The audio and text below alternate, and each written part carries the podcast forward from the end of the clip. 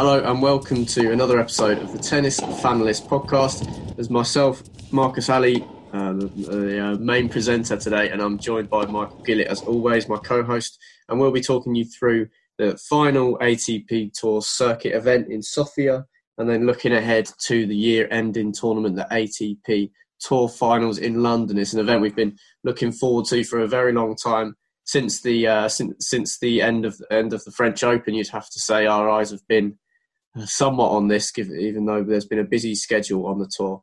But yeah, let's look forward to it. We've seen the draw come in recent days, so the excitement is really hyping up. How are you feeling about it, Michael? Yeah, very much looking forward to the O2 Finals. It's a tournament I always look forward to every year.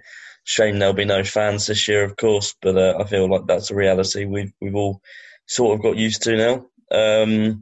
And it should be good. I really like indoor tennis. Really enjoyed watching the tournaments last week. Been watching a bit of Sofia this week, which I know we'll talk about. But and I think with the last 3 years being Dimitrov, Zverev and Tsitsipas, it really shows that anyone, I think, can win this O2 Finals. So it could be a really good chance. But people who are only used to watching Wimbledon, it could be a really good chance for them to watch the tournament and see someone new win.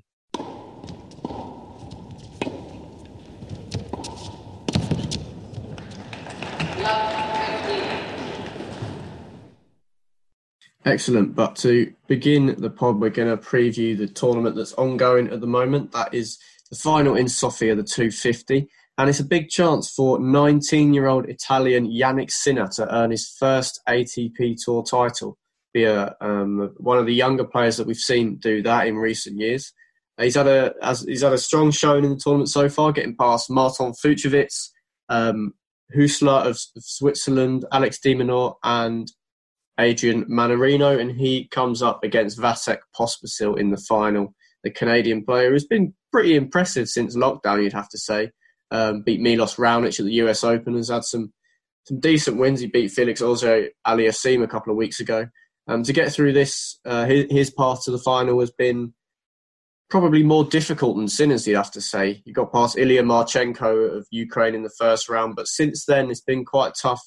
He's played Jan Lennard Struff, John Millman, who we saw winning in Kazakhstan last week, and Richard Gasquet, a former top tenner, to get to the final. That was a really interesting semi-final where we saw Gasquet win the first set on a tie-break and then not really have anything left and wasn't able to live with the 30-year-old in the last two sets as Pospisil won those 6-2, 6-love.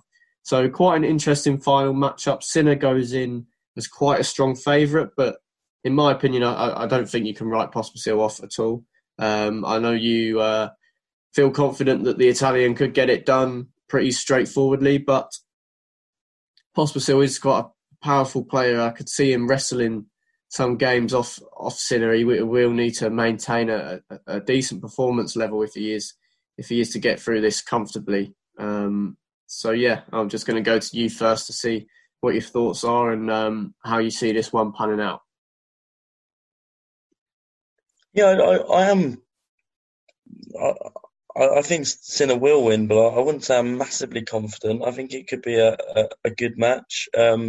Pospisil has really got some form on the indoor courts. Made the Montpellier final earlier this year, beating Shapovalov, Gasquet again, actually, and David Goffin in the semi before losing to Monfils in the final. So and that was his first ATP Tour final since 2014. So it's been a really, really good year for Pospisil, a bit of a comeback year.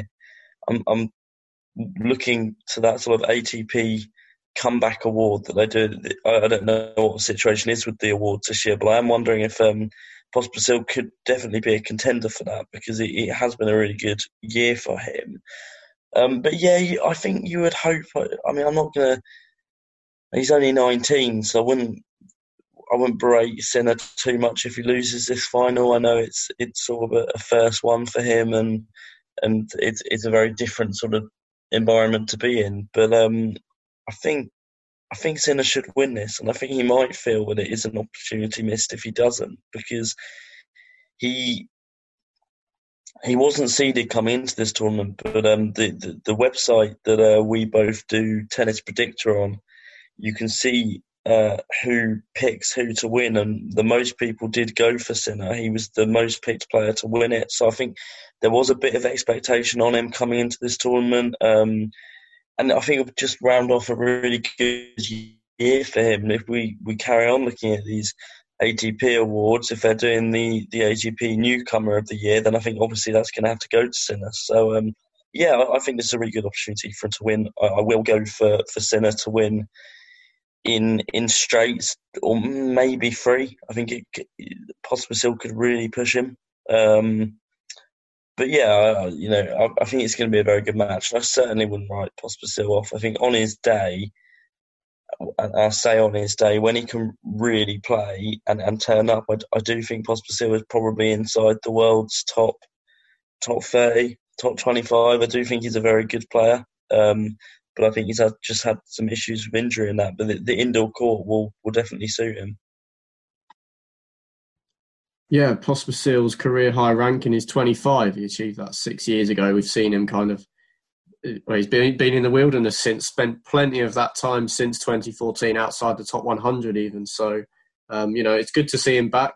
He's 30 now, so maybe he'd say could have a couple of years still at his physical peak before we see some regression creep into his game. But I think I'm going to kind of agree with you and go for Sinner in three sets. I think Pospisil, definitely has the ability to push him.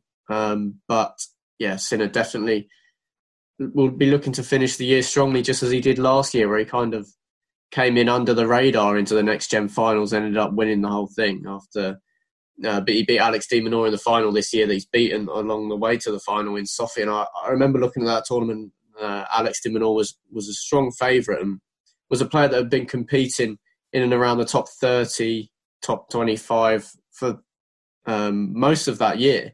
And then Sinner just sort of crept in as a 80, 70 in the rankings, and then ended up going on to win the tournament. So I guess it's a bit of a blessing in disguise for him that the Next Gen Finals is not taking place this year, that he might be able to go and claim his first ATP Tour title. And I think we're agreed that we do see Sinner taking that in today's match, and being the youngest player that we've seen win a tour titles definitely this year, but I'm feeling quite a few years before this anyway. Any final words on Jannik Sinner? It'll be the last match we'll see of him till January.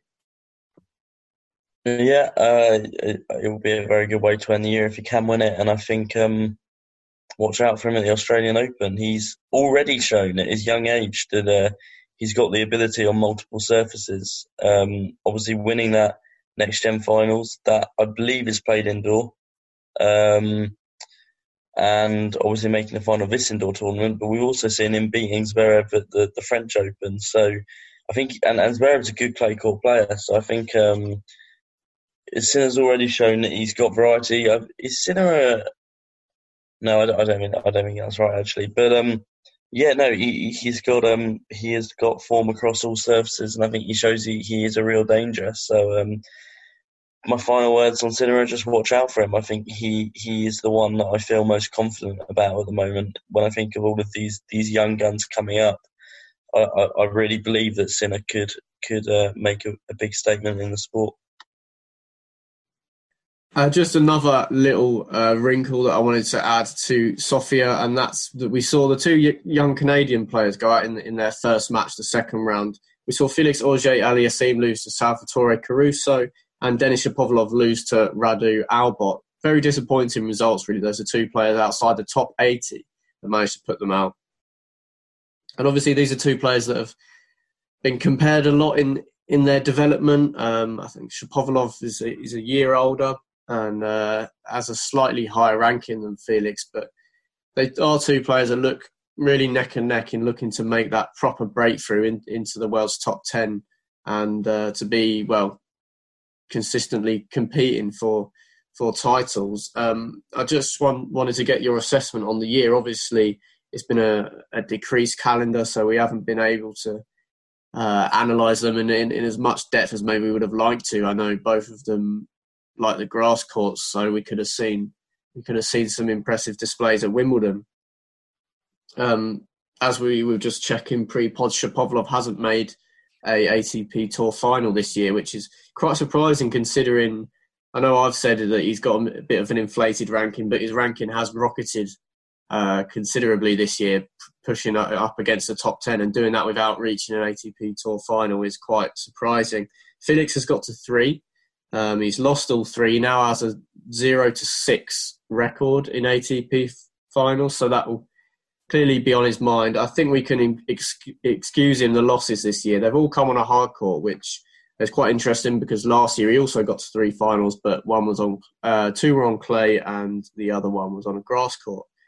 But he's lost these finals to Gaël Monfils, Stefanos Tsitsipas, and Sasha Zverev, so you can't really attach too much blame on the young Canadian there. For me, it's been a slightly disappointing one. I did think, particularly with Felix, after the incredibly impressive start to his life in the top 100 he made last year, that we would see him win a title this year. He got to that final and lost to Sasha Zverev recently in Cologne. Still an exciting player, but I've seen one disappointing loss too many, I'd have to say. I mean, they're both young players, but Felix in particular is much bigger physique than Shapovalov, much more of a power game. So in this indoor hard courts, I would have liked to see him reach more finals. The loss to Caruso, I suppose it is the end of the year, but it's a very poor defeat.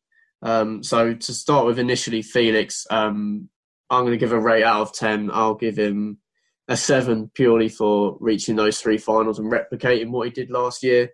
I did think his ranking would be able to push a little bit higher and he might be able to get that title. But yeah, we have seen the spotlight go on to other young players, not just these main 2 Canadians now. It would have been interesting to see them in the Next Gen Finals. But yeah, I'm going to go for a 7 for Felix. What about you? I'm afraid I've got to go lower, to be honest. I think since lockdown, it's been... the suspension, I think it's been really disappointing from Auger-Aliassime. Outside of that final he made in Cologne, he's got second round exit at Cincinnati to Tennis Sandgren. Didn't do badly at the US Open. First round exit at Italian Open to Krajinovic. Bublik beat him in Germany.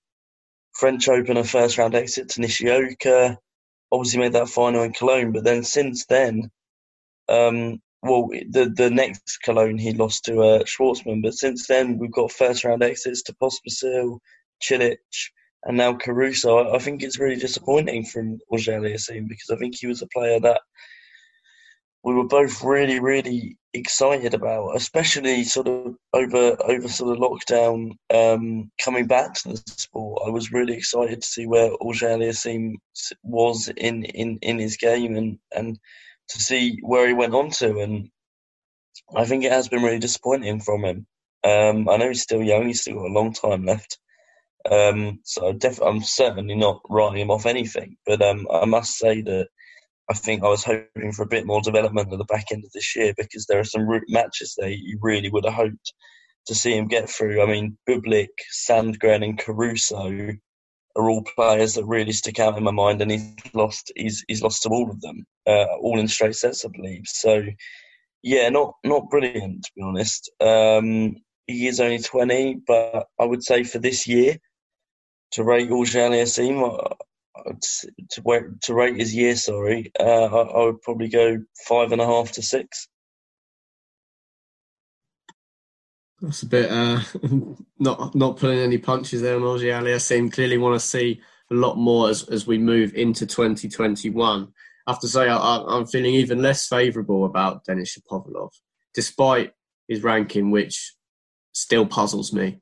To not reach an ATP Tour Final when he's a player that you want to see pushing the top 15, top 10 is really not good enough. He's played a lot of 500, 250 tournaments, I think, or it feels like he has. And, being top seeded in Sofia and going out in first round to Radu Albot is poor. He's obviously a year older than Felix as well. And he still does play that sort of game where you feel like it could come off one week and then the next week it won't, which maybe explains his fortunes. He is very inconsistent, but yeah, he's a player that is very aggressive, goes for a lot of winners. Maybe in time and with some more experience, he'll learn to play the percentages and, yeah, just play the right shots at the right time. I do feel like he wants to get points over and done with sometimes when he's not in a position to, and sometimes that can cost him. Yeah, it really didn't get started in the match against Radu Albot this week. And, yeah, it's been a disappointing end to the season and one that, for many players, just hasn't really got going. And I think, yeah, that's the same with Shapovalov for me. I'll give him a 6, maybe a generous again, just because of their age. But, yeah, it's been disappointing, but it doesn't really change my mind that there's definitely a top 10 player in there that could come next year or in the next few years. I think certainly looking at his results at sort of the end of the year, I would say he's probably had a better time of it than Felix, to be fair. Quarterfinal at the US Open, going out to Carreño Busta. I feel like I picked him to get to the French Open semi. That was yeah, I did, didn't I? Yeah, not a good prediction on my part. He went out in the second round there. But did make the semi-final at St. Petersburg. But he is coming off of 4 straight losses, 3 first-round losses to Gilles Simon, Rodionov, or however you say it, and Albot. So, yeah, perhaps a disappointing end to the year. I'll probably give him the same rating as I gave Felix. I think they've had very similar ends to the year, but I do think that quarterfinal at the US Open gives Shapovalov a lot more to be happy about than Felix at the end of this year, I reckon. Ranking-wise as well, he's got a little bit more on him. So I would give Shapovalov a 6 to 6.5 this year, and I think certainly keep looking out for him because, yeah, only 21, which does surprise me. I feel like he's been around on the scene for a good few years now. I think he won Wimbledon, I guess, so maybe the junior Wimbledon. So maybe I'm remembering that. He probably did that at 17. So he has been around for a good few years now as a name and perhaps failing to sort of hit the heights that we were hoping for him, but potentially... You know, we do put those heights too high now for the young players, and it is so much harder for them to break through compared to maybe what it used to be. I don't know. But, yeah, I would rate Shapovalov's year and just slightly higher than Felix's.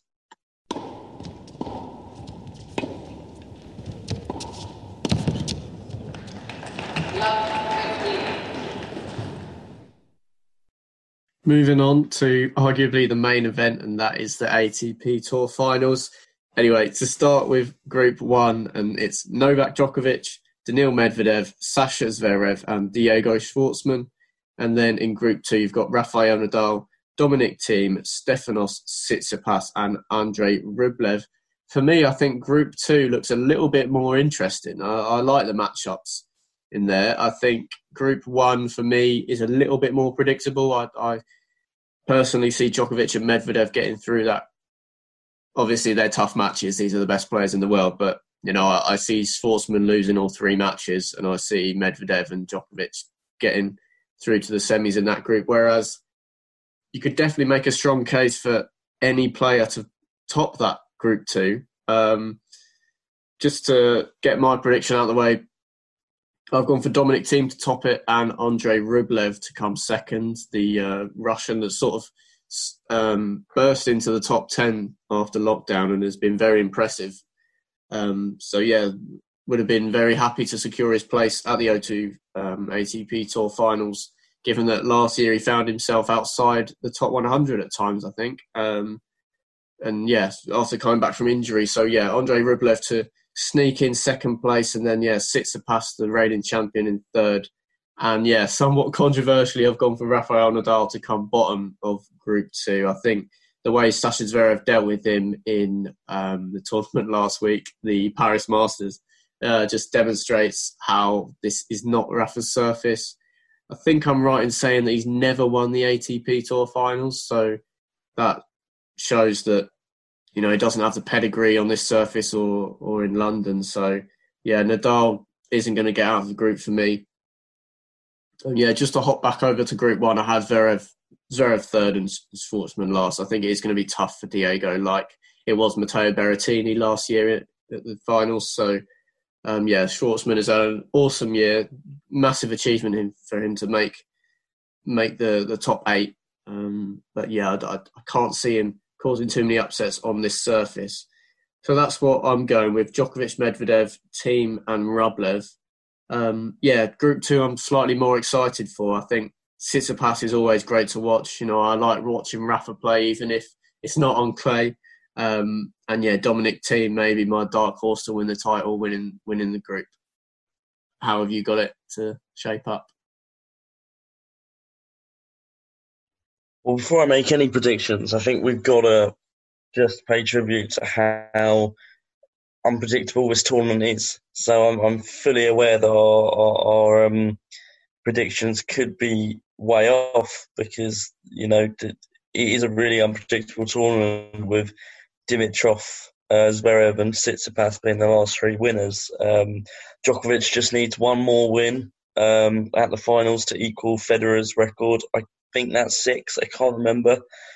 So I think that would mean Djokovic is on 5. It might be 4 and Federer's on 5. I can't remember. But, yeah, Djokovic hasn't won it for a good few years now. I mean, he won all of his titles at the O2 finals back-to-back together. I think he really dominated the tournament. And, yeah, and he hasn't won it recently. So I think he's definitely really going to go for it this year. I think, especially after sort of the trials and tribulations of the US Open, obviously got disqualified for hitting the line judge with the ball, and then that really one-sided final at the French Open against Nadal. I think Djokovic is really going to be on it, and he's going to see this. These ATP Tour Finals like he probably would have seen at Wimbledon, which obviously he's missed because it is the tournament left for him now to really have a go at. So, yeah, I would say he's definitely getting through that group, surely, you would think. I would probably agree. Schwartzman has had a very good year, but potentially is a little bit out of his depth on an indoor court. With the likes of Djokovic, Zverev and Medvedev. And then I would put Djokovic top the group and Medvedev to come second. I think actually when we were talking about this the other day, I think I said that Medvedev will top the group. It's hard to know, actually. I don't know. I'll say Medvedev to top the group, actually. I really like him on an indoor court, and I think maybe in the group stage match he'll get the better of Djokovic. Possibly, but yeah, I see this is the thing with the finals. I'm trying to make these predictions, and I really don't know. But I'll go Medvedev, Djokovic as a 1-2 in that, as Zverev third, and Schwartzman, sadly, without a set in bottom. I stand to be proven wrong. This is where I'll probably go and win it. Group B is interesting, I agree. Any of them could qualify, and it is odd that you look at that group and you do think Nadal, the world number 2, could maybe be the weak link in the group. He's made the final of this tournament, I think, on 3 or 4 occasions and never won it. Certainly not recently has he made the final, I don't think.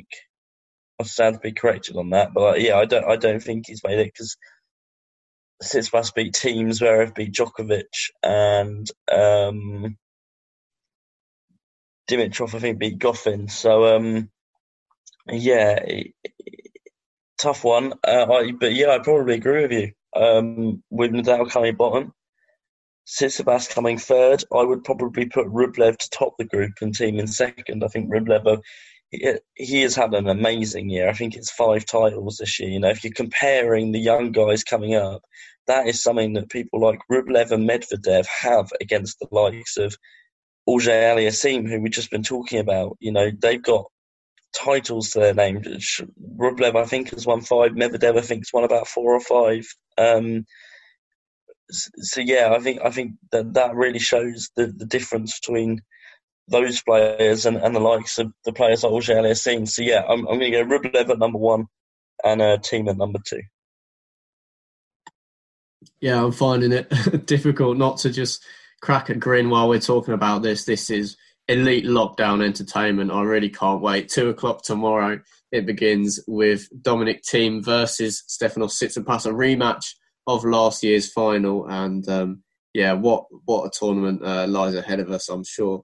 Those are our... I certainly can say I'll be watching a lot of this tournament. It's all on BBC. It normally is. I'm assuming it's still on BBC. Is it not? No. Amazon Prime. Oh, was that last year? Yeah. Damn. All right, we'll have to stream it. Sorry. But, yeah, I'll be watching a lot of this. Amazon Prime.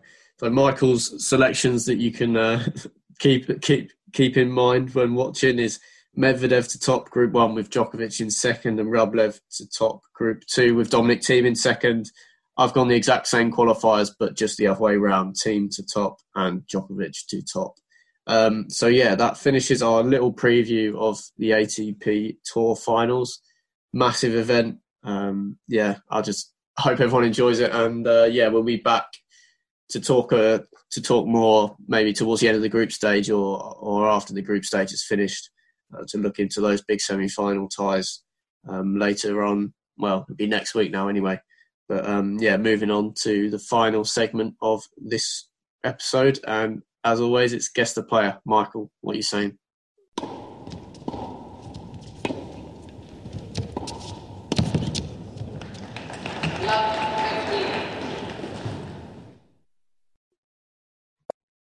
Yeah, I've done Guess the Player for Marcus this week.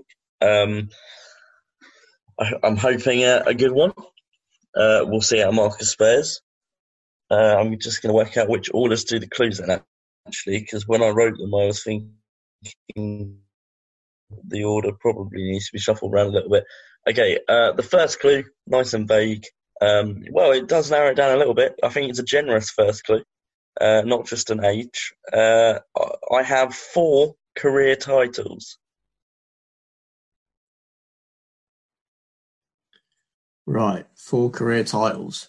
I reckon you're going to try and hit me with a forgettable player. 4 career titles. Define forgettable player. Someone that hasn't reached a quarter final in the last year. Oh, okay. That's my amateur definition of what I mean. Gilles Simon. Interesting guess. I definitely see what you mean, maybe by forgettable player, with no disrespect to Gilles Simon. It is not Gilles Simon. Clue number 2. In 2014, I won the ATP's Comeback Player of the Year. Right. I have literally no idea about these awards and historically who's won them. So you would probably hazard a guess at it, though, couldn't you? You were saying Vasek Pospisil was in with a chance for that this year if they were doing it. I just had a name in mind. Yeah, essentially, it's just the player who's made the best comeback of the year. I'm trying to cast my mind back a little bit then. Sadly, I don't think it's David Nalbandian. So I'm gonna go with Jiří Veselý. Okay. I think Veselý could have been about 20 or 21 in 2014, so that would have been an interesting comeback. No, it's not Veselý. Clue number 3. I have failed in each of my 3 Grand Slam quarter-final attempts, and recently went out in the first round of the French Open. So 3 Grand Slam quarterfinals and recently a first round exit at the French. Right, so they're still in that 128-player Grand Slam picture. Three quarterfinals, it's not loads if they're an older player. You could see players that with a top ranking of maybe outside the top 25, 30 that might have got to three Grand Slam quarterfinals. Philip Kohlschreiber. I like your thinking. It's not, but I very much like your thinking there. And I love this next clue. My career high is 7th in the world, and I have been ranked inside the top 30 since October 2014.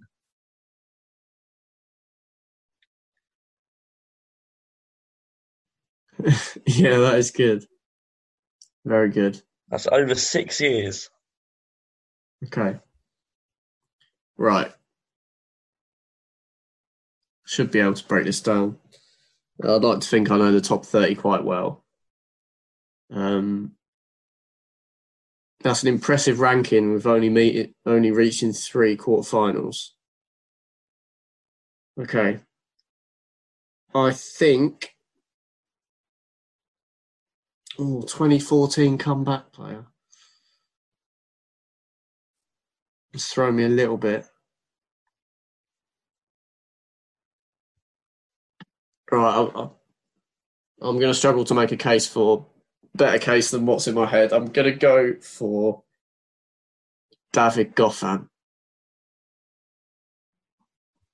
Sorry about that. Yes, correct. And that 2014 Comeback Player of the Year really throws you off. As you say, that's why I included it. Because he's only 29. So in 2014, he would have been about 23, 24, depending on when his birthday is. I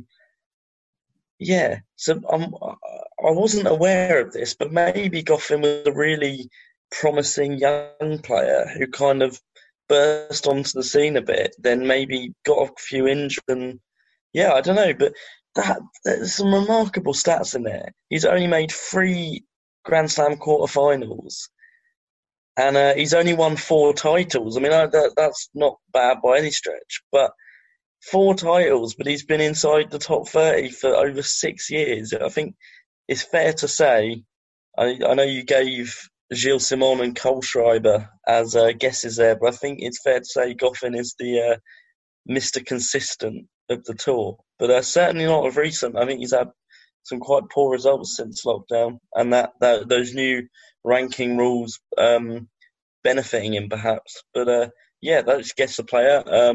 My 5th clue was going to be I made the final at the ATP World Tour Finals, which also feels like, I don't want to sound harsh to him, but it does feel like a massive overachievement, you know, considering you've never even been past a quarterfinal of a Grand Slam, and you somehow made the final at the ATP World Tours, and that maybe shows that our predictions could be completely wrong, and maybe Diego Schwartzman is going to win at the O2 this week. Who knows? I think that just demonstrates that you don't need to have an incredible physique and a massive serve or be an absolute clay master to break into the top 10. You know, a player with the style and ceiling of David Goffin, to have that to look back on his career and say he reached number 7 in the world is a pretty incredible achievement, really. Yeah. It must be frustrating for him, though. Like, surely if you're David Goffin, you must be a little bit frustrated that you've been in that top 30 for over 6 years and you've never been past a quarterfinal of a Grand Slam. I don't know. He's only made 3. I feel like Goffin should have made more. He was in that top 10 for a good little while, I think. But, yeah, I don't know. I think it's probably, unfortunately, I know he's only 29, but I do feel with the players coming up now, I feel... There is a lot of quality coming through the rankings now, and I do wonder if maybe Goffin isn't going to hit those heights that he has hit.